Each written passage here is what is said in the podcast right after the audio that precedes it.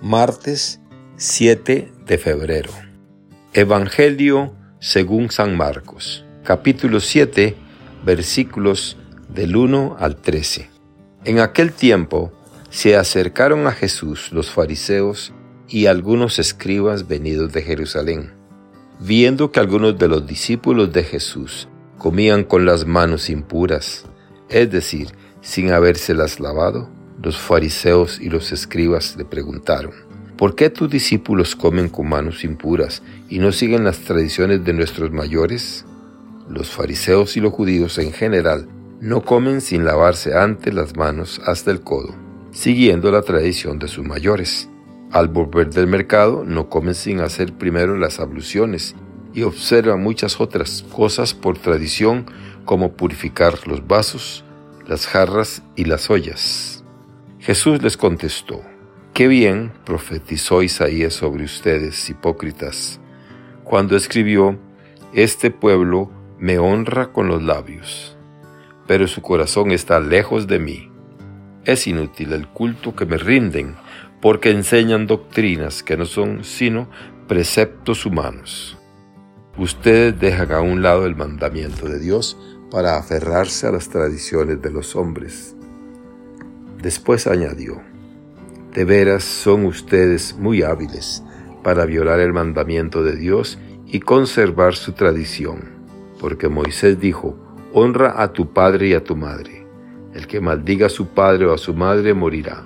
Pero ustedes dicen, si uno dice a su padre o a su madre, todo aquello con que yo te podría ayudar es corbán, es decir, ofrenda para el templo, ya no puede hacer nada por su padre o por su madre. Así anulan la palabra de Dios con esa tradición que se han transmitido y hacen muchas cosas semejantes a esta. Palabra del Señor. Gloria a ti, Señor Jesús. Reflexión. Un grupo de fariseos de Galilea se acerca a Jesús en actitud crítica. No vienen solos, les acompañan algunos escribas venidos de Jerusalén, preocupados sin duda por defender la ortodoxia de los sencillos campesinos de las aldeas. La actuación de Jesús es peligrosa. Conviene corregirla. Han observado que, en algunos aspectos, sus discípulos no siguen la tradición de los mayores. Aunque hablan del comportamiento de los discípulos, su pregunta se dirige a Jesús, pues saben que es Él quien les ha enseñado a vivir con aquella libertad sorprendente. ¿Por qué? Jesús les responde con unas palabras del profeta Isaías que iluminan muy bien su mensaje y su actuación. Estas palabras con las que Jesús se identifica totalmente, hemos de escucharlas con atención pues tocan algo muy fundamental de nuestra religión. Según el profeta de Israel, esta es la queja de Dios. Este pueblo me honra con los labios, pero su corazón está lejos de mí.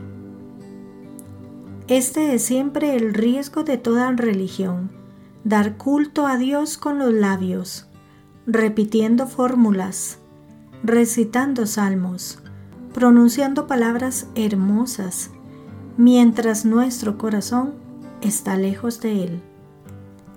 Sin embargo, el culto que agrada a Dios nace del corazón, de la adhesión interior, de ese centro íntimo de la persona de donde nacen nuestras decisiones y proyectos. Cuando nuestro corazón está lejos de Dios, nuestro culto queda sin contenido. Le falta la vida, la escucha sincera de la palabra de Dios, el amor al hermano.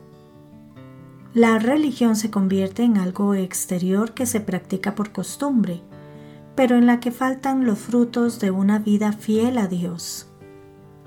La doctrina que enseñan los escribas son preceptos humanos en toda religión hay tradiciones que son humanas, normas, costumbres, devociones que han nacido para vivir la religiosidad en una determinada cultura. Pueden hacer mucho bien. pero hacen mucho daño cuando nos distraen y alejan de lo que Dios espera de nosotros. Nunca han de tener primacía. Al terminar la cita del profeta Isaías, Jesús resume su pensamiento con unas palabras muy graves. Vosotros dejáis de lado el mandamiento de Dios para aferraros a la tradición de los hombres. Cuando nos aferramos ciegamente a tradiciones humanas, corremos el riesgo de olvidar el mandato del amor y desviarnos del seguimiento de Jesús, palabra encarnada de Dios. En la religión cristiana, lo primero es siempre Jesús y su llamada al amor.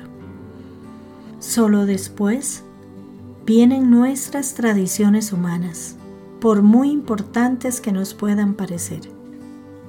No hemos de olvidar nunca lo esencial. José Antonio Pagola. Que Dios les bendiga y les proteja.